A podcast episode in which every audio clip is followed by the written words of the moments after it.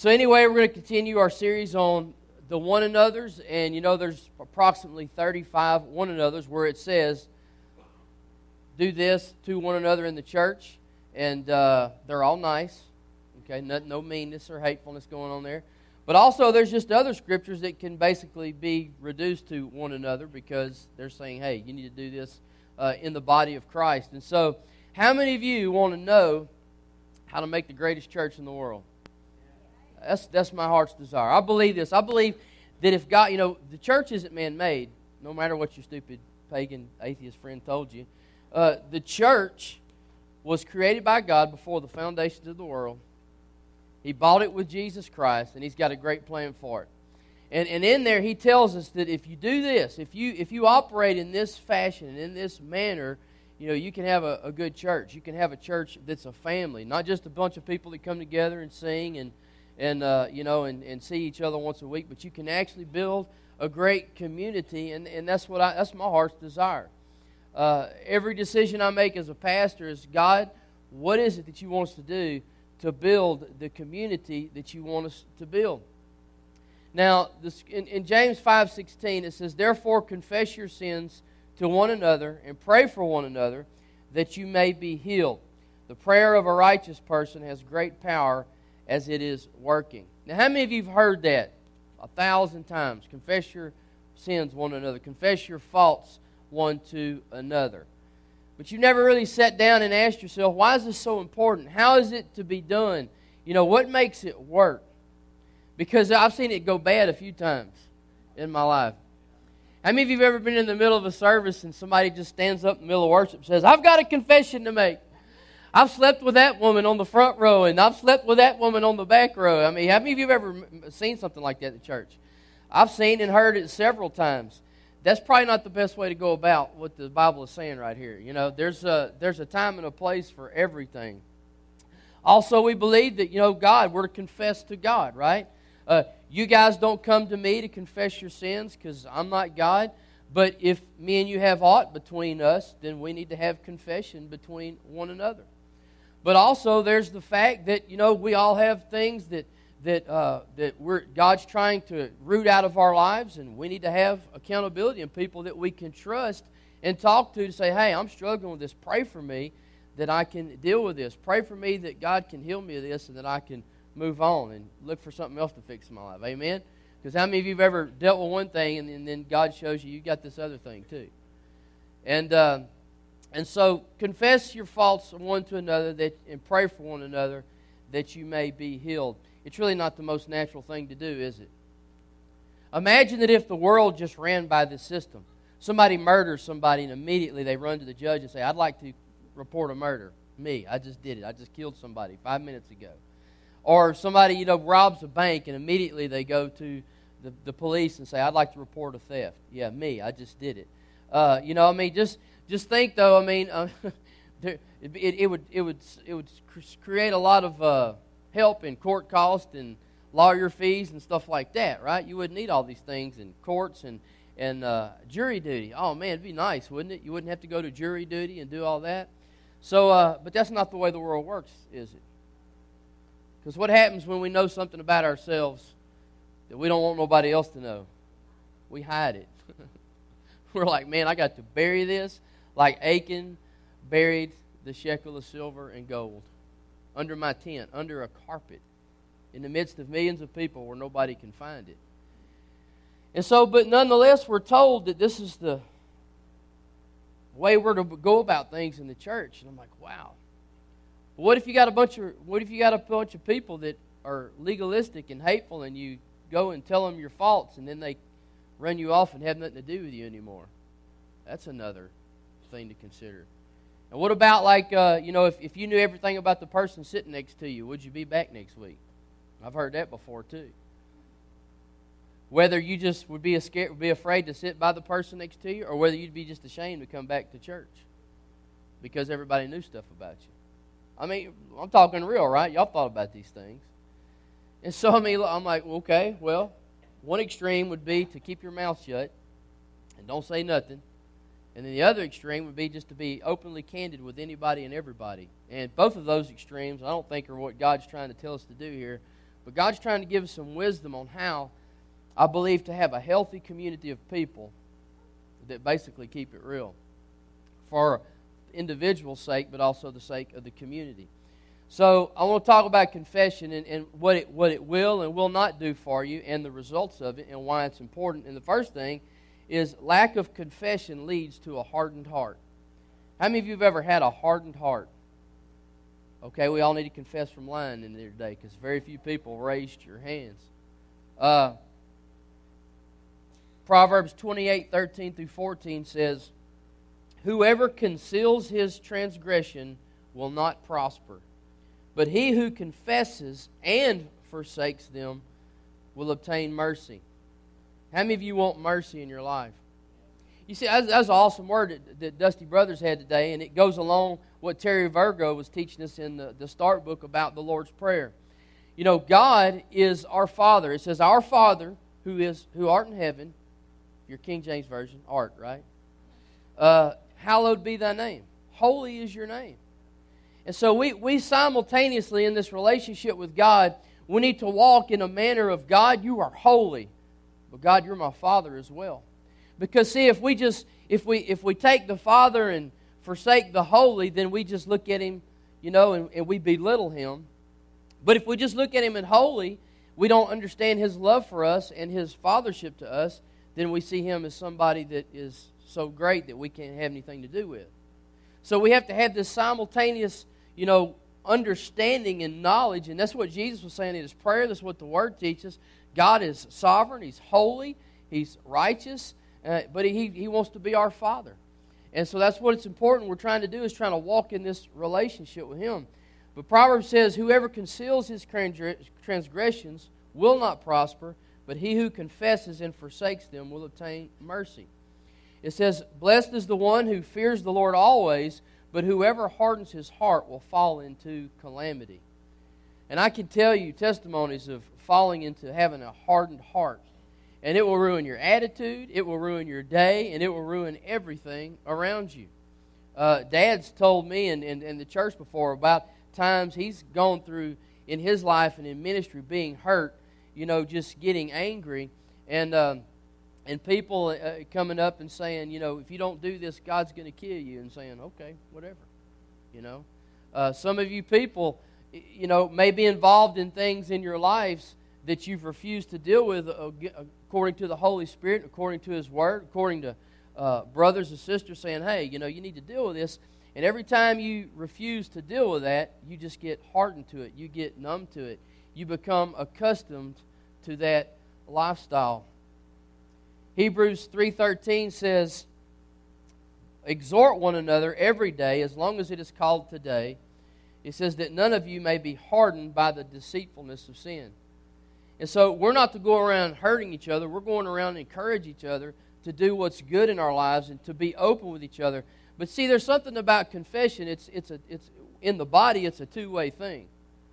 It's about us all being open and candid with the right people in the right context and with God and uh, doing what we need to do so that we don't become hardened because when we become hardened, you become miserable.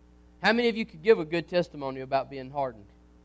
I mean, it's, it's, it's terrible. It's a, it's a bad place to be. There's nothing worse than, than knowing that, that there's this opportunity of a relationship with God going on. There's nothing worse than trying to come into worship and fake it, you know, when in your heart it is just hardened as a rock and hardened as a stone. And we all know what to do, but we always don't want to do it. Sometimes we just ain't ready, and it's true. But sometimes it's because we are afraid to come to this holy Father God and say, God, help me. And that's all He wants to do in the first place. You know, the prodigal son, we see that as a story of somebody getting saved, but you know what? That's just the story of God's children.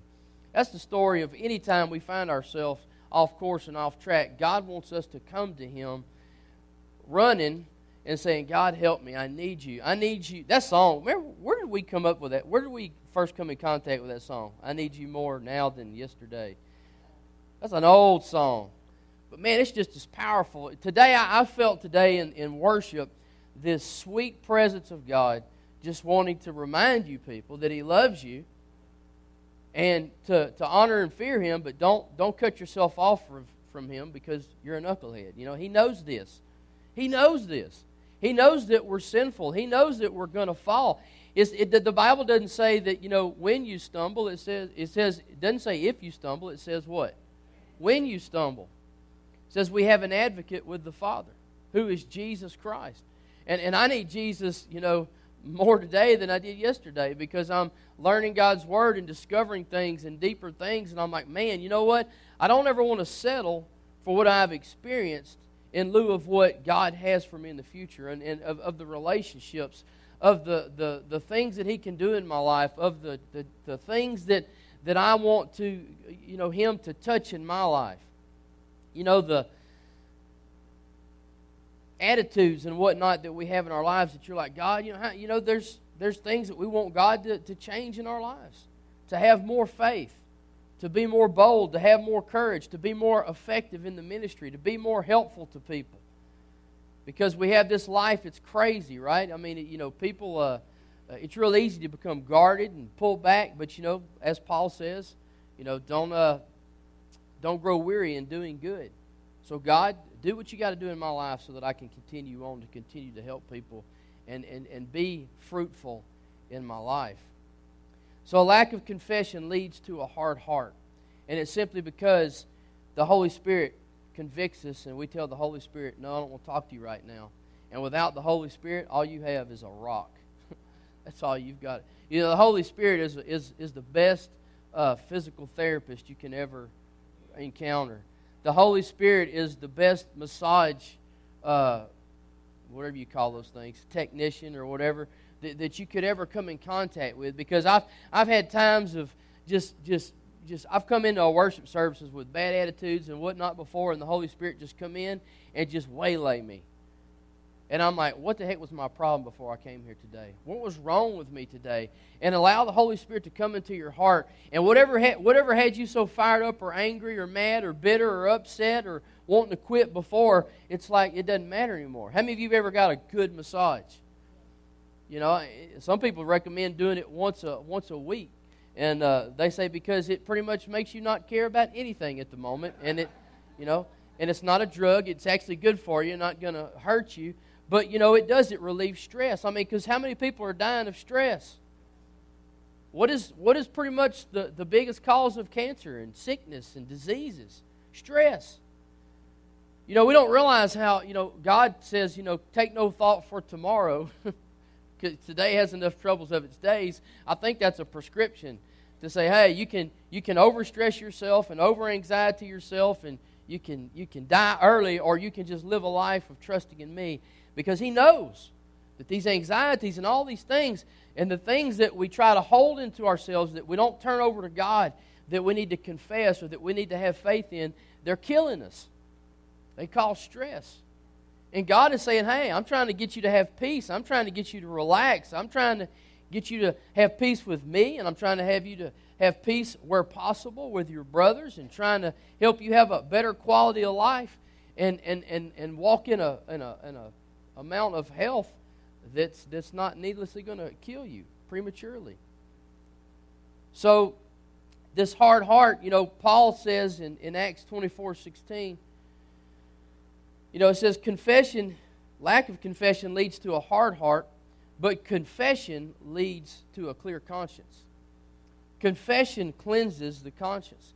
Confession massages and softens our hearts. Acts 24 16 says, So I always take pains to have a clear conscience towards both God and man. And there's a, there's a lot more to this than we realize. First of all, the Bible says that if we say we love God and we don't love our brother, that we're a liar and the truth is not in us. So we see here that, that it's important that we simultaneously walk in fellowship with our brothers as well as the Lord. Because it's all one big thing. It's all the same family. It's all the same kingdom. It's all the same body. But he says here to walk with a clear conscience. What does that mean to have a clear conscience? That means you don't that means that you're not it, there's nothing convicting you. There's nothing saying, hey, you need to deal with this. You need to confess this, or you need to make this right with your brother, or you need to make this right with the Lord. But man, we make this so difficult, don't we? But, but the Bible is so pro run to Jesus, run to Jesus, run to Jesus, run to Jesus. The prodigal son, all the stories through the Bible. 1 Timothy 1 5, he says, The aim of our charge is love that issues from a pure heart and a good conscience and a sincere faith.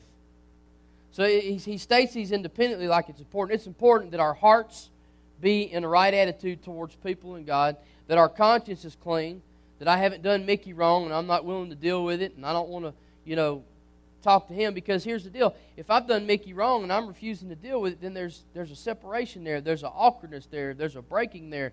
There's not this just ongoing relational flow there.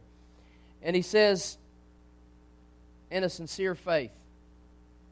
You know, you can have you can have faith and you can have a seared conscience.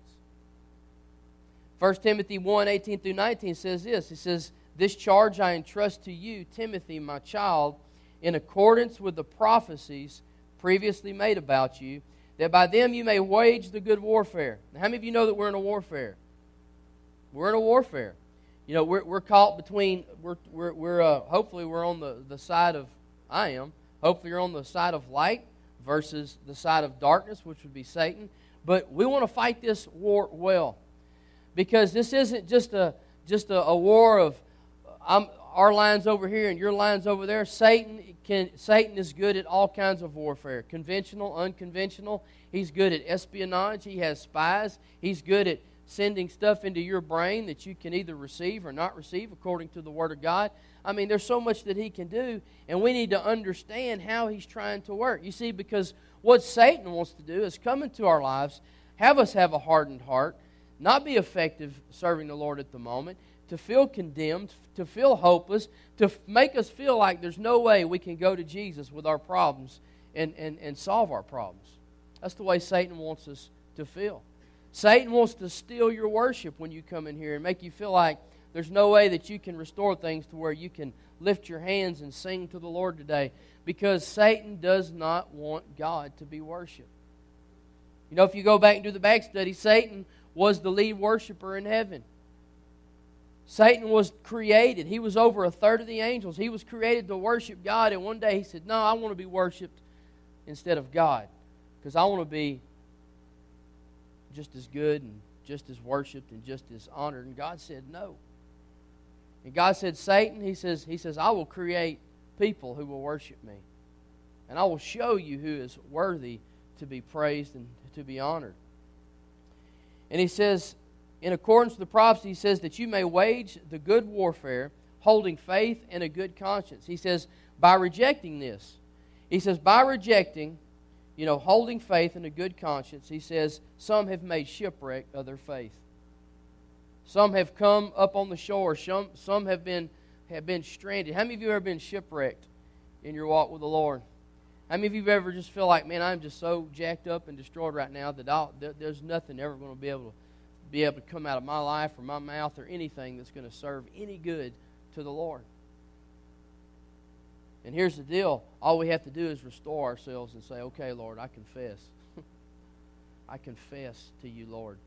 Or if you're crossed up with your brothers and sisters, saying, "I'm confess that I've done you wrong. I want to walk in relationship." You see, I always say this that if when we get crossed up in the process of forgiveness, that if we get crossed up with somebody and we go in there with the objective of proving one wrong and proving one right, which you have to do, but if that's your main objective, you've already lost. Your main objective should be restoration with your brother, restoration with your sister, peace and love and harmony in the relationship. That should always be the main concern. Because when you go, if you go in there to prove that, if you're going there just to prove that you're right, you'll use any means to prove that you're right. You'll say anything to prove that you're right. But if you go in there for restoration, you will go in there with humility. You'll go in there with a good attitude. And you'll go in not only for the benefit of yourself, you'll go in there for the benefit of one another. And that will totally change the tone uh, of the interaction and the outcome of the situation. So confession clears the conscience. How many of you have ever experienced that? You say, Lord, I'm, I'm dealing with this. How many of you have ever had been crossed up with a friend and you went up to them and confessed and they said, hey, I still love you anyway. Let's go on about our business. It's nice, isn't it? It's nice. It's nice, as they say, to lay down at night on a soft pillow instead of a hard pillow. You said, I guess that pillow is kind of, I guess that pillow is the, uh, it's the tool that measures your heart, right? When it's soft, so is your heart. But when it's hard, it's telling you, hey, you need to put a little uh, softening agent, you know, a little uh, downy or something on your heart and soften it up a little bit. But confession builds relationships. You know, it's not it's it's not about a tally system to see how many people are wrong and who's right and all these other things. But confession, like I said, it puts our heart in a clear place between the Lord and between our brothers. And, and the whole point of it is this is so that we can walk in relationship with one another. It's so that we can walk in relationship with the Lord. We can walk in relationship with our brothers and sisters and not, not, not let Satan come in and cause damage where there shouldn't be any damage. And I was reading something today and it, it caught my attention. I thought, oh, I need to share this with the people. But, you know, how many of you feel that because of sin, how many, how many of you believe that sin affects your relationship with God? Then we're affected. Right? For all of sin to come short of the glory of God. Hmm. What are you going to do about that? Well, He sent Jesus, right? But after the fact, what happens after? Bible says when we stumble, you know, to go back where we had fallen, to confess, like I'm talking about now, to, to keep ourselves from being hardened. So the problem is, is this, is we still do stupid things. We still need to confess. We still sin. We still fail, and we need to confess. But you know, it's like there's a. I've been trying to define this, I guess, if you will, because you know sometimes you can tell somebody that comes up and they got a legitimate confession saying, "Hey, I've screwed up," and you can see their attitude is seeking restoration and whatnot. And then you got the people that come up and just let you know, "I just want you to know I'm not perfect." Well, everybody raise your hand and say, "I'm not perfect." We already know this. Please don't everybody ever come in and tell me you're not perfect. I know that. I knew that before I even met you. I'm not perfect. But it's like, you know, they get, they get crossed up between a genuine confession and a, and a, a cop out saying, Hello, I just want you to know I'm not perfect. Okay. tell me what you really want to tell me. But the reason they say that is because they really don't want to confess because they really don't have any plans on changing. You know, if you go back and read Proverbs there, it says this it says, um, it says, Whoever confesses and forsakes them will obtain mercy. So, you know, there's, there has to be a genuineness. There has to be a, you know, a, a confession of, hey, this is what's going on in my life. But the problem is, is when we don't want to let go of it. The problem is that's, that's where things get awry because when we come into church and we, we, we, we do something that week, what we need to do is just confess to the Lord. But here's the deal when we confess, we need to know that it's done with. We need to walk away from it. We don't need to let it linger on us. We don't need to let it attack us. We don't need to let, let Satan condemn us. We need to just go on like it never happened. Because God takes it and slings it from the east is from the west. But I was reading uh, Psalm 66, 16 through 19. It says, Come and hear. And this is David. He says, All you who fear God. He says, And I will tell what he has done for my soul. He says, I cried to him with my mouth and high praise was on my tongue. He says, If I had cherished iniquity in my heart, he says, the Lord would not have listened. He says, But truly God has listened, for he attended to the voice of my prayer. And see, so if we have this attitude that if we if we fail or if we sin or if we make a mistake that God's not going to have nothing to do with, you can live a pretty long, miserable life we understand that confession fixes this. Confession heals this. It restores our conscience with the Lord and, and, and, and enables us to walk with Him. But here, the difference is it's not the fact that, because here's the thing the Bible says if we say we have no sin, we deceive ourselves. There's some stuff to think about. So, when, what, what does it become a problem? You know, if sin, if, if because of sin, God won't have anything to do with us or it affects our relationship or anything than that, then we're pretty much in trouble. What's the sense of trying? Well, what God's trying to tell us is this is when you sin, you have an advocate. Use that advocate. Confess. and move on like it never happened. But David here is making a, a, differentiation here between failing and then cherishing what's going on in your life. In other words, I'm going to do this. I don't care what God says. I don't care what anything anybody says. I'm just going to continue on doing this. And this is the process I was talking about of us becoming hardened, of us becoming, uh, you know, deaf to the Word of God, deaf to the Lord. And you know what? That will affect your relationship with the Lord. Because if you want a relationship with God, you, you want to hear His voice. You're going to want to hear Him. You're going to want to know what to do. But if we totally decline and deny and have nothing to do with God, then we really can't truly, we're fooling ourselves to say that we want anything to do with God. So it's not sin so much as it is as the determination to keep doing what it is that the Lord is convicting you about. It's the the cherished thing that you want to can keep pursuing. It's the thing that you want to stick with. It's not saying, "Hey." So what this is is this. What it tells us is this: is it's it's really more so about the heart of it all. It's more about the attitude than it is the actions. But what do we know about our attitude? It what? It affects our actions. But what God is trying to say is this is look, I want your heart. I want to walk in a clear relationship with you. I want you to love me. I want to love you. I don't want anything between us. And God also says, I don't want anything between you and your brothers and sisters. Uh, Matthew 18 15. If your brother sins against you, go and tell him his fault between you and him alone. If he listens to you, what? You've gained a brother. You've gained a brother. So, what's the point of this process? It's about gaining a brother, it's about gaining a sister, it's about staying restored. Because anytime there's division or there's sin between people, alliances are being built, lies get spread, justification sets in. Before you know it, you've got teams of people versus just one on one people. And God is saying, look, through confession, we can maintain clear conscience between one another. We can maintain a clear conscience with the Lord, and peace will reside.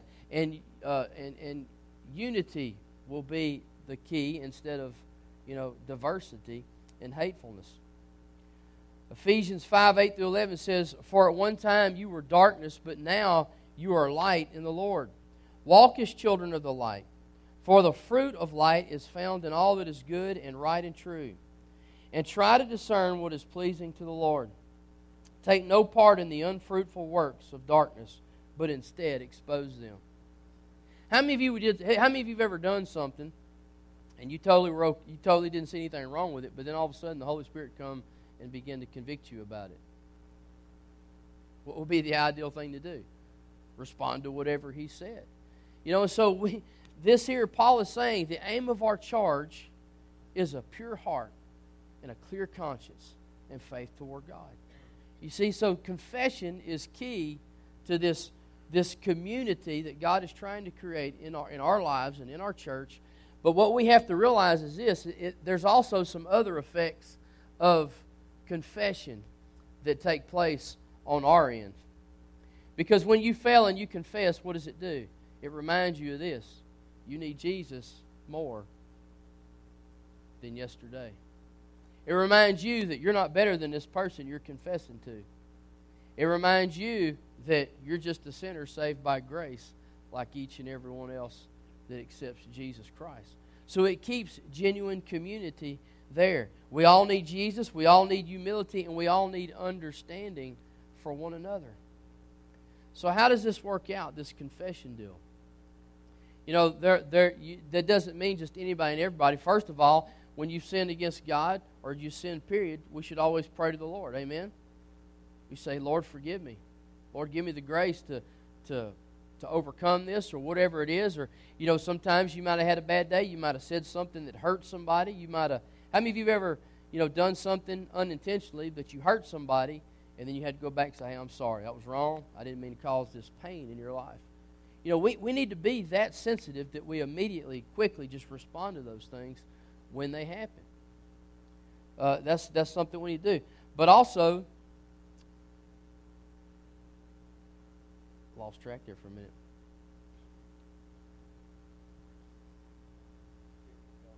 She can cross the road. No, I'm just.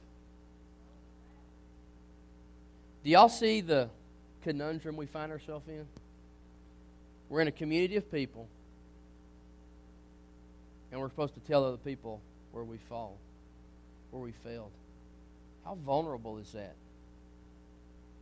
How risky is that? How dangerous is that? But God says, hey, if you want to be healed, you need to confess to one another. And you're like, well, God, they're going to have nothing to do with me anymore. You know, there's things that you just keep between you and the Lord. But when you've done somebody else wrong, you, you need to go to them. But then there's also, you need people in your life that you love and that you know loves you and that it's out for your welfare that you can go to confide in and say, hey, I'm struggling with this and I need you to help pray for me about this.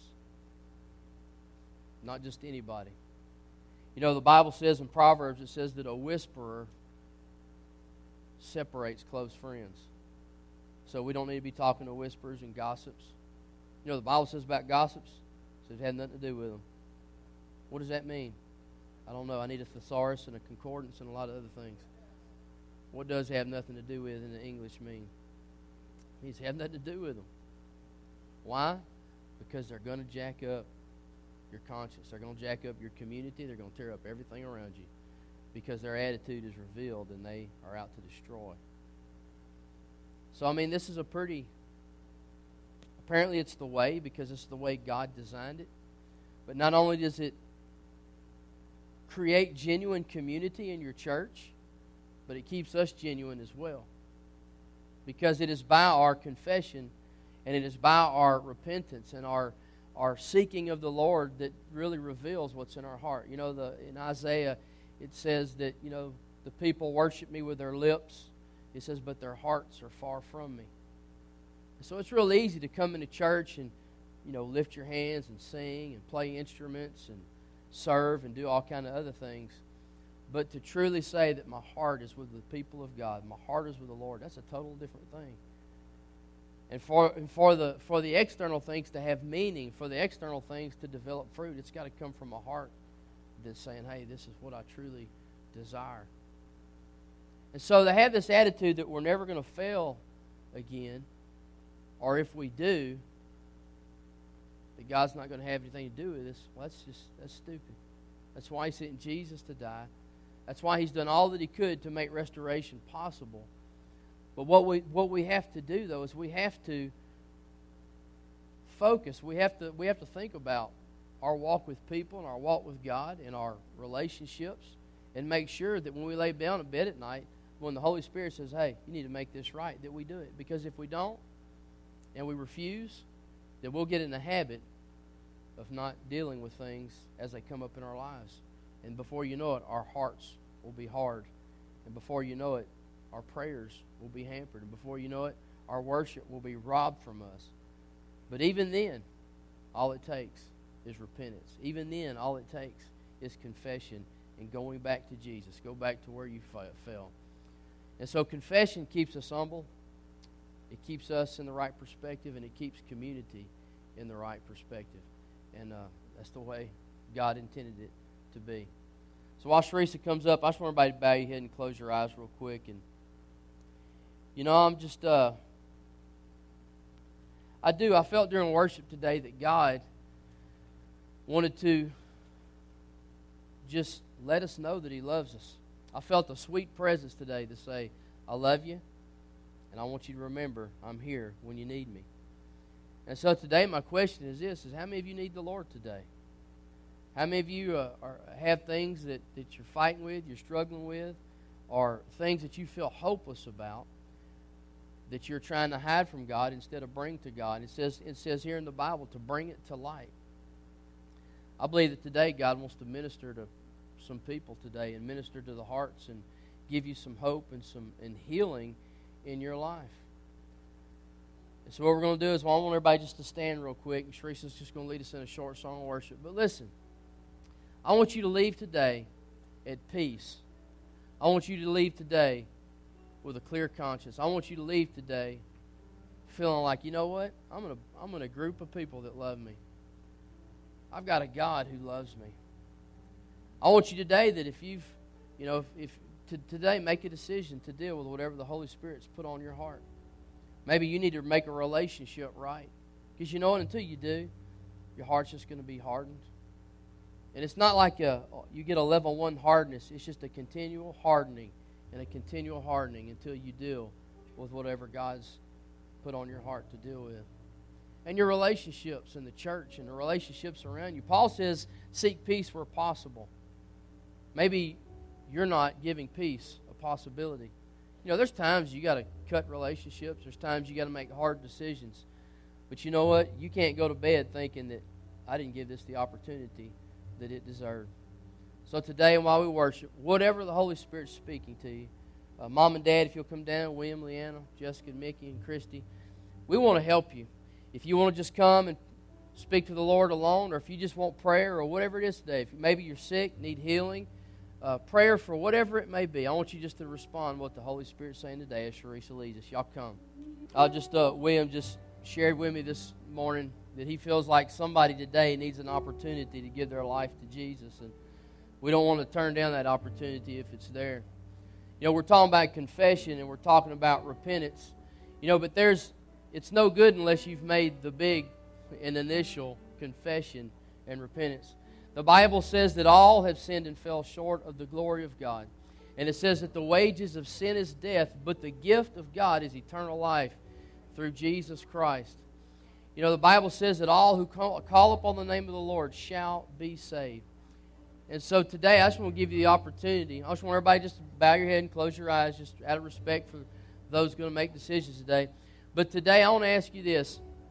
First of all, how many of you know today that if you were to go out those doors, and that if between in the next 24 hours, the next week, that you were to die, and to breathe your last breath, that you, you know confidently that you would open your eyes up in the kingdom of heaven. If that's you, I just want you to raise your hand. Amen. Most of you raise your hands having that confidence. But let me ask you this question How many of you, when I ask that, that if you died today would say that you're confident that you would go and be with the Lord in the kingdom of heaven? Some of you couldn't raise your hands. Some of you say that, you know what, I'm not really sure that's where I would be. Well, you know what? The Bible says it's for by grace you have been saved through faith. And this is not of your own doing, it is a gift of God. And so, salvation, the Bible says, is an act of faith in the work of Jesus Christ. The Bible says that He lived a perfect life, that He died as a sacrifice for the sins of mankind, and that by faith in that, that we can have eternal life. That we can, by grace, receive something that we don't deserve because of the goodness of God. But what I want to do for those of you that I want you to ask yourself if you don't have that confidence today, if you're not sure that if you died today, I want to give you the opportunity to give you that confidence. I want to give you that opportunity to say that, hey, I want eternal life through Jesus Christ. This is what I want you to do. I'm going to say a prayer, and I want you to say it with me, and I want you just to sincerely mean it in your heart. And if you do, I believe God will save you right there where you're at. So just say this with me. Say, Dear Father, I come today acknowledging that I'm a sinner. Today I come acknowledging that I need a Savior to save me from my sin. Today, Lord, the best ability that I know how, I just repent and confess to you. Today I receive Jesus as the blood payment for the debt that I've incurred. And today I declare him Lord of my life and just say, in Jesus' name, amen. Now, while everybody's head still bowed and closed, I want to ask you this. How many of you today said that prayer saying that I want to know beyond a shadow of a doubt that if I died, I would be in the kingdom of heaven? How many of you said that prayer today? Amen. One, two, three, four.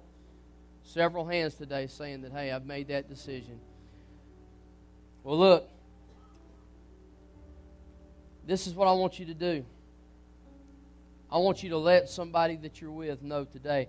We're going to be standing up here as we get ready for the next service. But if you made that decision today, I want you to come up here and say, Hey, I made that decision to let Jesus be Lord of my life. And all we want to do is we want to pray with you and encourage you. And uh, we want to get you baptized too. We're fixing to have a baptism pretty soon. And uh, We want to make sure that you do that because that's what they did in the, in the, in the Bible. Jesus was baptized, and all the disciples were baptized. And that's a time to declare to the world that, hey, today I want the world to know the decision that I've made. So, Father, I just come and I thank you, Lord, for those that gave their lives to Christ today. Lord, I thank you for those that come for prayer, and I pray that you'll bless them, Lord. God, that today we will begin to, to not go to bed, Lord, with hurt and hardness, Lord, but go to bed with joy and peace and love between the family of God and you.